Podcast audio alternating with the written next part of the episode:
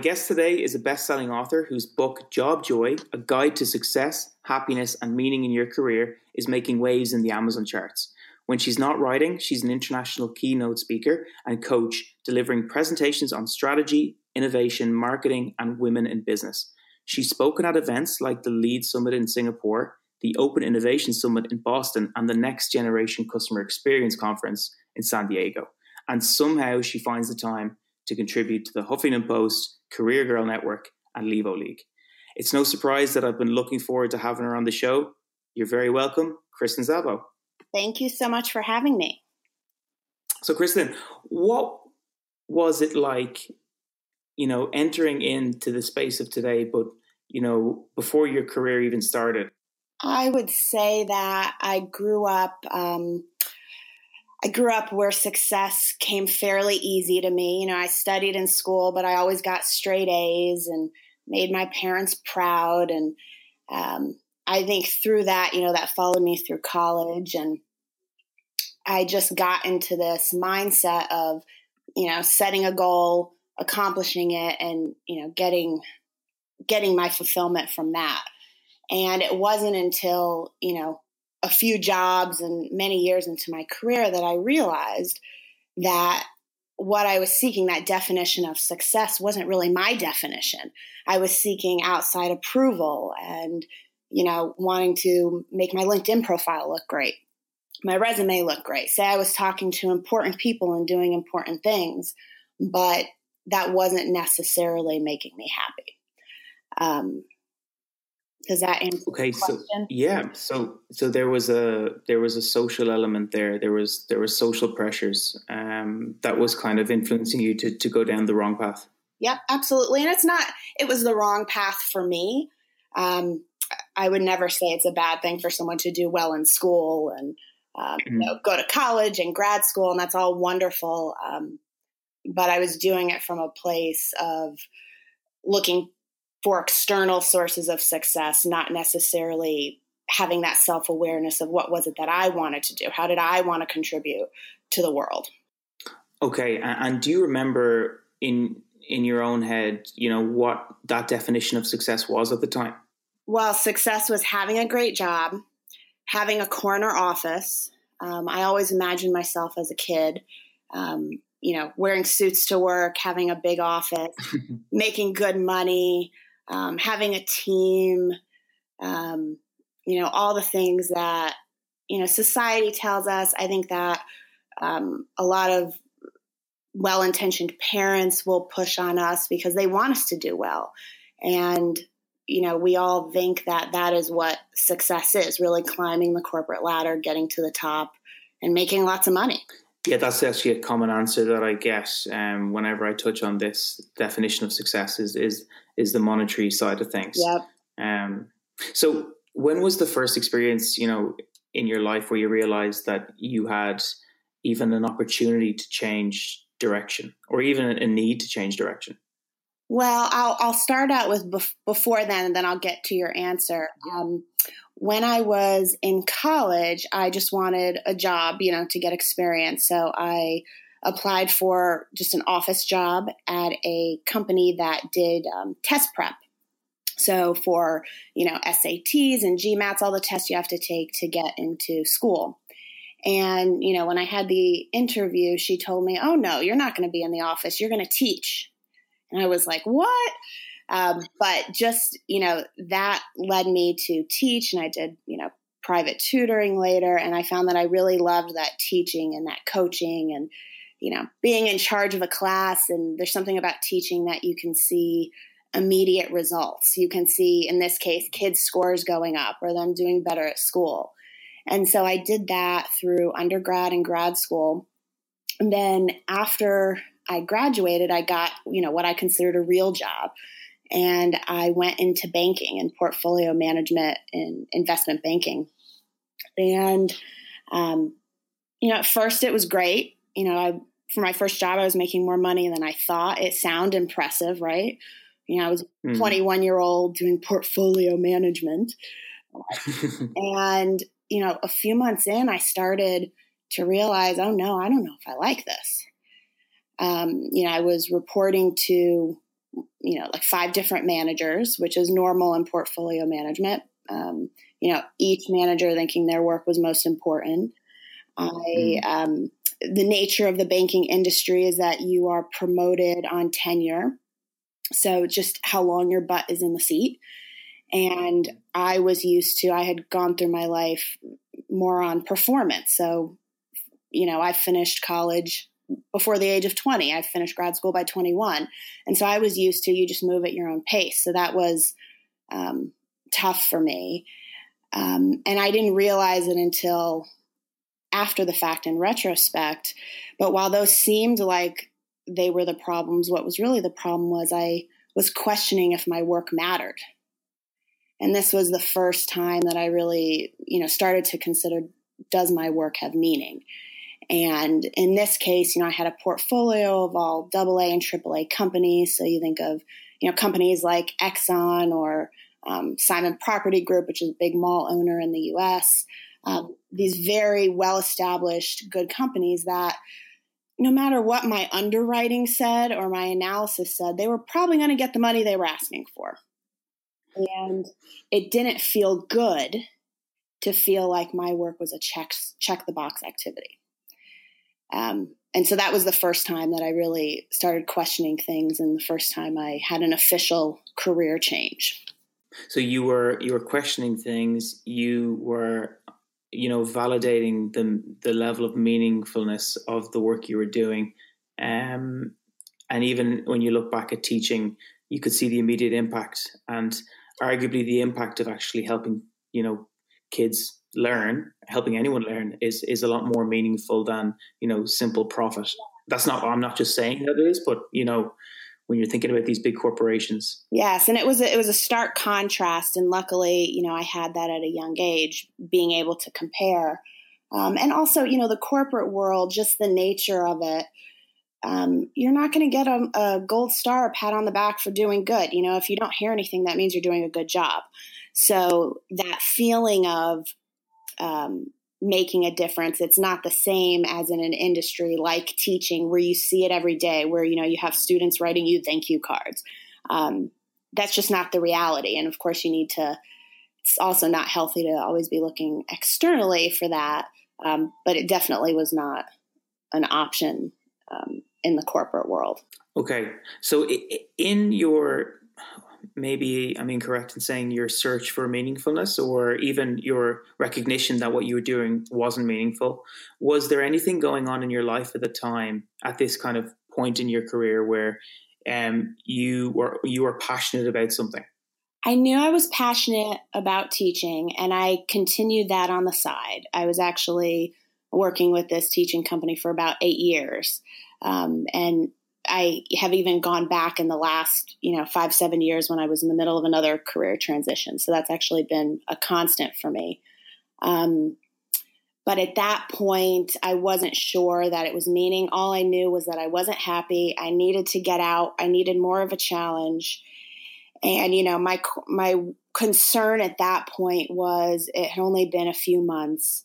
Um, by the time I left, it had been, you know, a little bit over a year. And at that time, you never leave a job only a year in. The mm. rule, the unsaid rule, is you have to stay at least yeah. three years.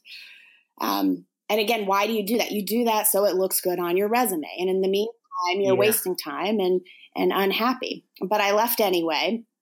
I think uh, I think I had chutzpah because I was young. I had invested a lot of years, and you know, after I left, I found out that a handful of other people in my group left.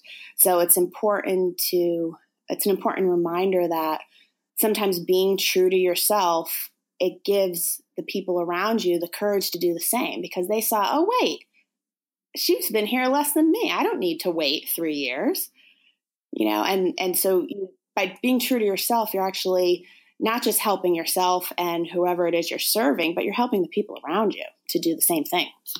Even though it's quite an inward um, decision to make, because you're you're probably constantly questioning whether this is the right decision, especially if it's the first time you've you've left a role. The the actual once the action's made, the the ripple effect can help yes, others. absolutely. So I noticed that you studied um, business administration and psychology, um, and then following that an MBA. was there anything in terms of the learnings you took from psychology that that's helped you, or even in the MBA that's helped you reach this point faster? Um, I would say what drew me to study psychology um, and marketing uh, both of them really, even though they seem to be different schools, um, is that I've always been interested in people. Um, of course, when I was going to school, I thought I would definitely be in business. And I wanted to understand why people did the things they did. There's even um, a, like a quote in my yearbook where, you know, they ask you, you know, I don't know, your biggest question or what you want to solve or whatever. And my answer was, I want to know why people do what they do. Now, I have a, you know, a degree and many more years of just life. And I can tell you, I still don't necessarily understand that totally. and a degree is not going to do that for you. Um, but it was my interest in and love of people, the people side of things, that drew me to that um, to that degree. And then, of course, marketing, it's all about people in business and how do you connect with people? How do you reach people in business? And I had very little time between undergrad and grad school. And the reason I ended up um, getting my MBA with a um, concentration in finance was, and this again goes for the outside, um, external factors. I had an advisor tell me, You're really good at math why don't you get a finance degree that's going to give you more opportunities? And yes, I was really good at math, and I'm, you know, I'm so glad that I have that degree. Um, math is important no matter what you're doing, but it wasn't my passion of finance that that led me to get that. And then, you know, I ended up in a 10, 12 year career specific to finance, which was not my passion. So doing what um, doing what was advised to me and not following you know my heart which was in the people side you know led me to a completely different career and I, I, do believe everything happens for a reason and it worked out just the way it was supposed to but maybe i would have gotten to my my passion faster had i not just done it just because i'm good at math and you know especially at that time you're a woman and you're good at math you better show everyone right? well, I, I, what you're saying there actually resonates with me. I, I remember when I was starting my career, um, I actually first studied a bachelor's in property economics. I wanted to be an estate agent, um, and I was very much money yeah. motivated. So that's the that that's, was the only reason. I think the property market was really good at the time when I was, was starting that course, and then things changed and but also in myself, things changed. I realized that the more experience I got in that industry, the less I was confident that this was the the be all and end all career choice. So, um, yeah, I, that, a lot of that resonates with me, and I think even the courses that I did after were very much just to generalize my academic experience and, and have a broader uh, catchment of opportunities yes, after. Yes, it's so true. And the same thing for me. You know, there's always a job in finance, and finance is the place to make money. Um, and that's what you hear, and that is the truth.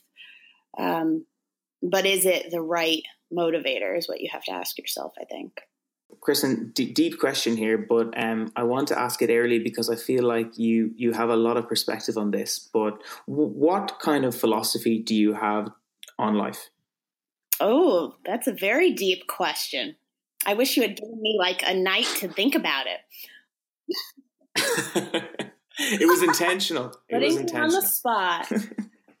um, I well, there's a lot of things I believe in. Um, I I believe probably one of the the big things is that we have a choice in life. Everything is a choice. Um, we have a choice to be happy. We have um, a choice in what we're doing. It's never too late to make a change. It's only too late when you're dead. Um, you know, your I think self awareness is paramount to any big decision that you're making. Um, I found that a lot of a lot of things we think are wrong in life, and if we're talking specifically about work, you think it's your boss, you think it's your workload, you think it's this project, it's because you're not getting promoted, all these reasons. that we have for not being happy. But in reality, it all comes back to you. And there, you know, a, a lot of that is in control. Really, I would argue most of it is in control, um, in your control. You know, when I felt that way, it's because my work and the people that I surrounded myself with weren't in alignment with my gifts or my desires or my personal definition of success. So, of course, I wasn't happy. And yes, maybe I did have a bad boss. I know I absolutely did. Maybe I did deserve to be promoted, but the fact is, I didn't want to be there anyway. You know, and and all all our fears they really come down to you know not being good enough. Um, whether it's a fear of being judged what will people say?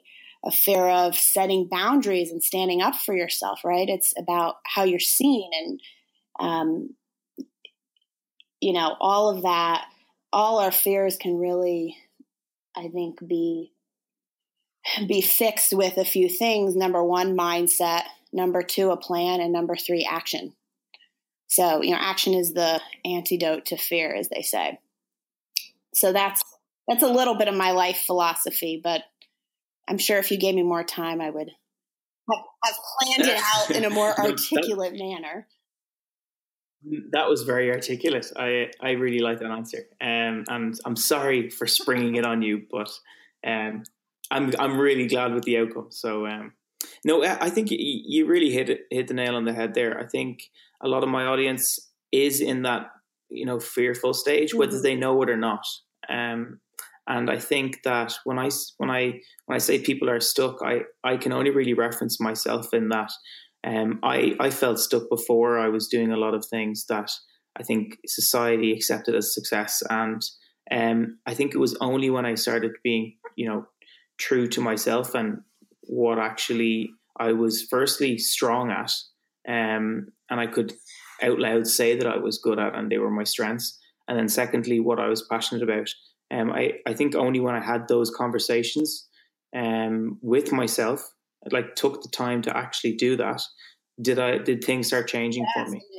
So um, what, what, you're saying yeah. resonates with me. It just and what people don't appreciate necessarily is that it takes a lot of courage to be honest with yourself, to be honest with the people around you, and then to actually take action on it. That is a very scary thing, and I would bet that the majority of people don't actually do that. That's how people get to, you know, retirement and they say, What have I done with my life? Because um, they weren't true to themselves. So just having that inner dialogue and that conversation, really thinking about it without considering the judgment of, of others, including yourself, um, puts you ahead of most people. Do you consider yourself, you know, an introvert or an extrovert? I like to say I am a social introvert. The most social introvert you'll ever meet. So I do love getting out and talking to people. Um, I love speaking. I love connecting. I prefer to connect in smaller groups. Um, you know, I, I, you know, if I'm presenting, that doesn't feel as tough to me. Um, but you know, at the end of the day, I need my quiet time. I don't want to have plans every night of the week. Um, if I've had a day where I've been presenting all day. I'm dead tired. I want to go home and watch TV and just chill. No more talking. So that's why I call myself an introvert, just because that's where I get my energy from, my quiet time. Um, but I am social. So a little bit of both. I asked that intentionally uh, again because when I when I reference my own experience, I remember feeling really tired in the the jobs that I didn't enjoy, um, and I think for me, I didn't really recognize that I was an introvert in a lot of ways, but I was actually pretending or acting like an extrovert yeah. in, that, in that job. So I feel like a lot of people are actually like, if they're ever, I'd love to get your opinion on this, but maybe someone who feels you know conflicted in work or tired at the end of each day maybe they are putting up some level of front um, in their role just to to uh, like succeed well in their definition society's and definition it's, it's true that society does um, favor and reward extroverts Um, you've probably heard of the book Quiet by Susan Cain. Um, you know, she she literally wrote a whole book on it, and I think if you do find yourself exhausted at the end of the workday, it could be a few things. It could be because you're doing too much work and you have too much of a workload. You're working too many hours. Um, it could be because you're an introvert and there's a lot of energy that is spent on being on. And it could also be that you're not into what you're doing, you're not passionate. So, of course, um, you know, you're going to be tired and bored, even if you had, you, you know, you checked off a bunch of to dos, or it could be a combination of, of those three things. Um, but if you believe that it's because you're an introvert, there are things that you can do. Um, you know, small things like, you know, if you work in an open environment, you can, you know, maybe have a couple hours a day where you're working alone in a conference room, or I would go down to our cafeteria sometimes. And for me, that also had the purpose of having focused time and not being interrupted. But, you know, for an introvert, I think it would help them too. So they're not always around people.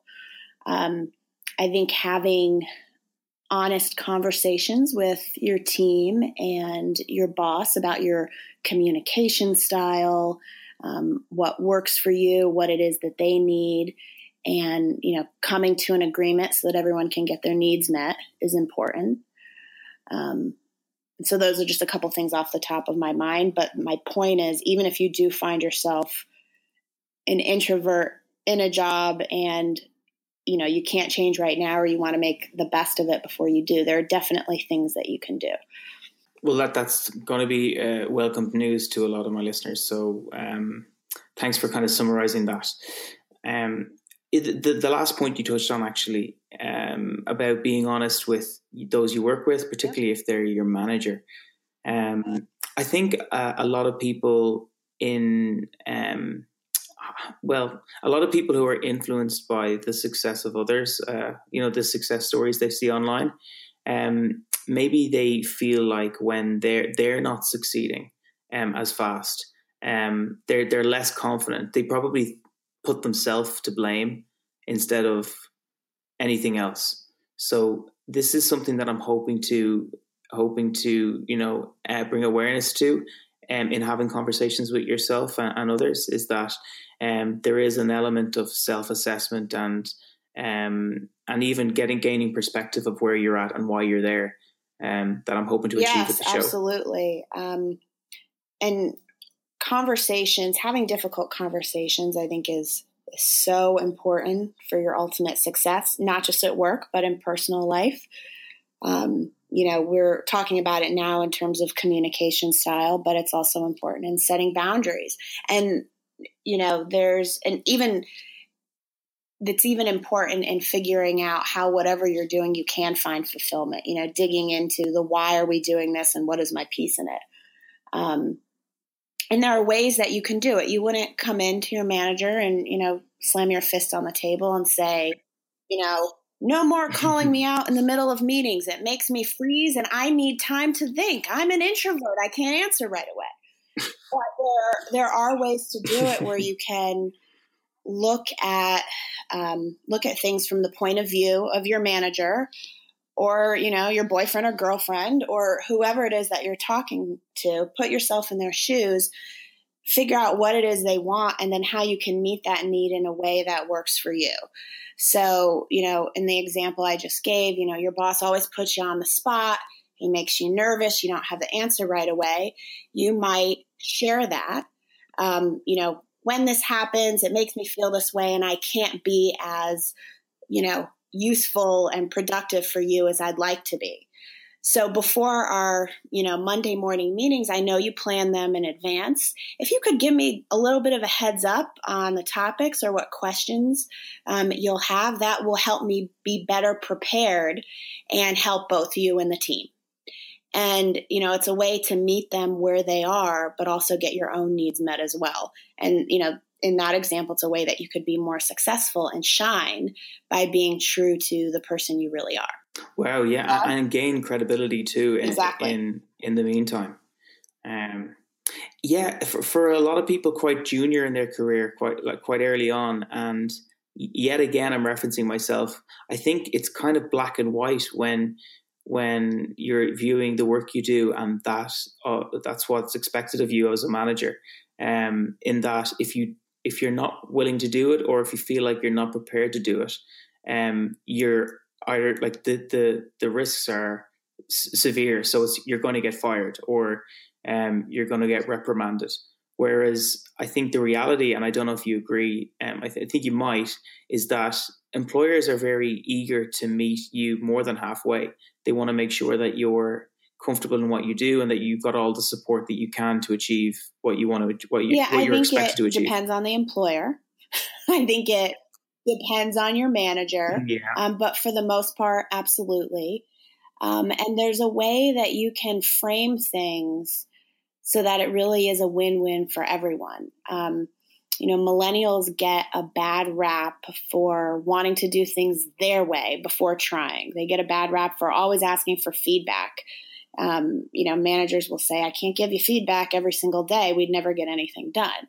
Um, but there's a way to, you know, also meet them halfway, really getting to understand why they're asking you to do things. So many times, we do things at work. Um, I know earlier in my career, this was the case where I would be told to do something and I would do it, um, but not understand where it fit in the bigger picture. And so, as a manager, now I always share that because I know it's so important, you know, to feel like your work is meaningful.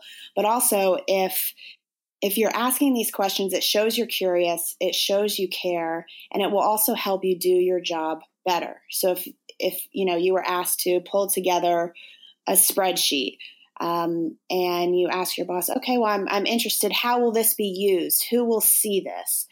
Um, understanding that will let you do your job better because you might know the details of something that your boss doesn't. So when he says this is going to go to the board because they're making a decision on XYZ project, you might pick up on things that they don't even know to ask to tell you because you understand how it fits in the bigger picture. So mm-hmm. it's a win for you. You're doing your job better. It's a win for your boss. Um, and all of this is just being curious and showing interest. And employers, of course, love that. So again, it's how you frame it. How can I do my job best for you? Um, rather than, hey, I don't like to do it this way. I want to do it my way. Even though you might get the same result. Yeah, well, I can I can already see you in the meeting room, you know, putting up your hand and oh, asking yes. asking questions. So you, painted, yes, they you painted know. the picture. Um, you know, at work, I became known for the person who would always ask questions, and people would. I was thinking the same thing, but I was afraid to ask. And you know, you if you if you ask a question, you risk potentially looking dumb for a moment, but then you're going to be dumb for months and months, and you're never going to be able to get your job done, right? And odds are that if you have the question, so do other people. So, Kristen, if I'm listening, um, which I am obviously now because we're speaking, but if I'm uh, if I'm eavesdropping in on this episode, um, I hear someone who's you know on the other side of the kind of torment involved in in being in a career where you don't want to be there, where you're not you're not feeling fulfilled in a role. But is there anything that when you're looking back in your career that you would do differently um, number one i would work on that that self-awareness and you know there are lots of questions you can ask yourself which i'll get into in a moment um, but remembering not to just take action for action's sake in the past um, especially at the beginning of my career and i even find myself doing this now if i don't like something I just want to do something to change it. And that might feel good at the mm. moment, um, but it's not getting you closer to your goal. So, really taking the time to say, why am I unhappy? Is it the job? Is it the workload? Is it the environment? Is it the people? Is it that I don't think I can be successful here? Is it I look at what my boss does and I don't want to do that? Um, is it I need more flexibility? Um, is there any way that you can get aligned with your organization's goals? Is it that this job doesn't allow me to spend time on what I say is valuable in the rest of my life? You can have the best job ever, but you know, if if you don't have time for family and friends and health, all the other important things, then it doesn't matter how great your job is, your life will feel empty. Um, and so getting clear about why you're unhappy, getting clear about what success is to you. Again, we've we talked about this before, but doing that scary thing of being honest. Maybe success is not climbing the corporate ladder. Maybe success is I want a good job where I make good money, but really it's so that it can fund the rest of my life. Maybe success is, yeah, I know my um, my parents really wanted me to be a lawyer, and I went to law school, and I'm here, and I have you know this prestigious job, but I hate it, and I'm on blood pressure pills, and I'm gaining weight, and I don't have time to date and meet the love of my life, and but I have this great job. Maybe it's time to admit that's not the job for you. And that might mean going back to school or it might mean trying something else. But really defining what success is to you and doing all this, all this self awareness work before you take action. Because once you know where you're headed, you can build a plan to get there, right? I mean, you wouldn't you wouldn't say, "Yeah, let's take a vacation, get in the car and just drive aimlessly." Right? You've got to know where you're going if you want to build a plan to get there. Otherwise, you're just you're just wasting energy, taking action for action's sake, and you're probably going to end up in you know another bad situation just with a different set of problems. And what's the point in that? So you, you touched on at the start there, um, and this isn't um, an opportunity to reveal too much about the book, but uh, is there any tools that you could recommend? That you have used, so you've had proof of concept that have helped you, whether it's uh, feeling calmer in a, in a work situation or even um, gaining perspective on your own life? Is there any actual tools? They may be something that you've included in your book, or they may I've not. I've got plenty of tools, to and I am not hiding them, uh, so you have to buy the book. because um, actually, I will. Well, at the end, we'll we'll have an offer. We, we can give your your listeners a free book. Um, but in the book, I do have an entire chapter on how to be happy now. So this chapter could be for you if you're still figuring out what it is you want to do, you know, and you need a little more time. It could be for you if you need more time because you're building up your finances so that you can quit. Or maybe you're looking for another job. So, whether you're staying in your current job for another month or indefinitely or forever, there are lots of things you can do um, to be happy now. Um, a lot of them do have to do with mindset. Um, one of them is setting boundaries. A lot of the times, the reason that we're upset at work is because we're taken advantage of and pushed around.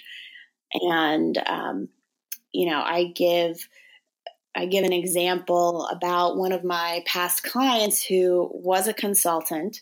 So she was on the road. She was working six days a week, you know, 12 hour days. And she had her breaking point was, um, you know, one night she missed her flight. The flight had been canceled and she wasn't able to get a seat on the next flight like the rest of her coworkers. And so she ended up staying in a hotel. She didn't have any of her toiletries because in consulting, a lot of times you just leave your overnight bag at, at the client site. And so, you know, mm. the hmm. next morning she does catch a flight. She ends up, you know, walking walking into her apartment and she gets a text from her boss, "Yeah, are you going to make the call?" And here she is. She hasn't even showered. She's in her same clothes. And it was you know, a rebellious act for her to put down the phone and take a shower and miss the call. And this was just her breaking point because, you know, her her boss didn't say, "How are you? Did you make it home?" It was just, "Are you going to be on the call?" And that small act, which sounds ridiculous now, right? Mm-hmm. Um, but that small act of putting down the phone and taking a shower you know changed everything for her. After that you know she she called her boss she got an update. The world did not end. You know we all think if we stand up for herself for ourselves that mm-hmm. um, something bad is going to happen. You're not going to get fired um, for saying no I, I, have a commitment at night. I need to leave at whatever time. And there's again there's a way to do it um, you know to do it with grace um, and setting expectations. But you know from there on out um, my client set more expectations around when she was working, when she was on. Is it appropriate, you know, to be taking calls at 10 o'clock at night?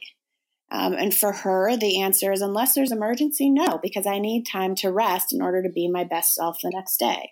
Um, and she ended up, she was miserable before. She ended up not even changing jobs or careers. Um, just a simple act of being aware, standing up for herself, um, made her more productive at work, made her happier, you know, and helped her with the rest of her life. So setting boundaries would be one of one of my tips. Um, another big tip I would say is taking care of yourself. And you know, if you have a pet, do you have a pet? Do you have a dog? Oh, absolutely. She's uh, she's snoozing on the couch right beside me at the moment. Okay. Not that I'm on the couch. My my desk is beside the couch. so your dog gets plenty of sleep. Um, is it a he or a she? It's a she. Her name's okay. Jessie. So Jessie gets sleep. She gets exercise every day. She gets good food. Um, and she gets playtime. So most of us, when we are crazy busy at work, we treat our dogs better than we treat ourselves. and that, you know, sounds funny now, but when I realized that, that was a very sobering moment. Um, you know, we very basic. I'm not talking about planning a vacation or going to the spa, and those are all mm-hmm. great forms of self care. But the very basic, getting enough sleep, eating good food, right? We all we all stress eat and eat bad things that then make our our energy levels go crazy and we crash and we're even worse off. Um, you know, moving every day. It doesn't have to be going to a gym, but making sure that you're moving your body, your body um, and I would say bonus points for meditation. Um, you know, and having that quiet time to center yourself, and it's all connected, right? If you're if you're meditating, you're going to become more self-aware. When you have that quiet time, you're better prepared to take on the day, and it literally can be two minutes. This doesn't have to be a monumental add to your to-do list, but really taking care of yourself and making that a priority. Because if you are taking care of yourself, you're going to be better at work. And I know I'm saying this, and I know people, yeah, yeah, yeah, but just wait till I finish this project, or just wait till the end of the month, or wait till mm. you know things close. The fact is, it's never going to be a good time. The more stressed and crazy busy you are, is the more you need to take care of yourself in the most basic of ways. So that is a tip I will say, and I know people won't listen to it. Um, but at some point, when some when you have a health crisis, um, then you you that's will, when they yeah yeah you will listen to it. So those are those are a few things I could go on. No, that's that's that they're perfect. So the boundary thing resonated big time, um, and the latter one is actually probably uh, on my to do list. Um, I, I feel like Jessie definitely lives a better life than I do. She's she's lounging on the couch now, um, and she's had two walks today. So right, um, yeah, I, I, I completely hear you on that one, and I and actually I wouldn't be so sure that um, people won't won't take that seriously. I think it's it's actually very very sensible advice. It's sensible, but it's it's tough when you're in the middle of it. Um, mm. And I have to remind myself of it all the time. When I was working on tight deadlines for the book, you know, I would have 24 hours to turn it. And I remember one particular time I woke up. I didn't even get out of bed. I propped up my pillows. I had my laptop and I said, let me just do a couple hours before I jump in the shower. And all of a sudden it's 3 p.m. And I get a mm. text from my boyfriend Are you still in bed? you know, are you still working? Have you moved? are you taking care of yourself? you know, and so uh-huh. something that you have to constantly remind yourself of um, that your care has to be a top priority. You know, taking care of yourself has to come before work. And I know that that's a, a strong statement to say, but it's the truth you know we're all and that's what we're here for the truth of it yeah so the that was the, exactly. the perfect segue so look if, if you're listening and you've been inspired by kristen's journey um, I want you to visit jobjoybook.com. So there you can actually pre-order her book. It's actually officially released on April 10th. Um, there's an offer you mentioned. Ah, uh, yeah. So if you if you go to jobjoybook.com right now, that will bring you to the Amazon page. That's because I'm working on my Jobjoy uh, website. But if you just email me, um, I will send you the book for free. So Kristen at jobjoybook.com. My name is spelled K R I S T E N um, at jobjoybook.com, and I will send it to you that way. So, even easier if people are listening to this later and it's not on the pre order special, um, I'll give you the book for free. Wow, that's so kind of you, and thank you so much for for sharing today. Um, I'll I'll probably be selfishly emailing you after this, so with the same request. but no, seriously, um, a lot of what you shared today resonated with me, um, so I know I'm not alone on that. Um, so what I'll do is I'll include all the, the social pages for, for you um, and the Job Joy book in the episode blog post and, and everywhere else. So once again, Kristen, thank you so much and best of luck with the year ahead. Thank you so much.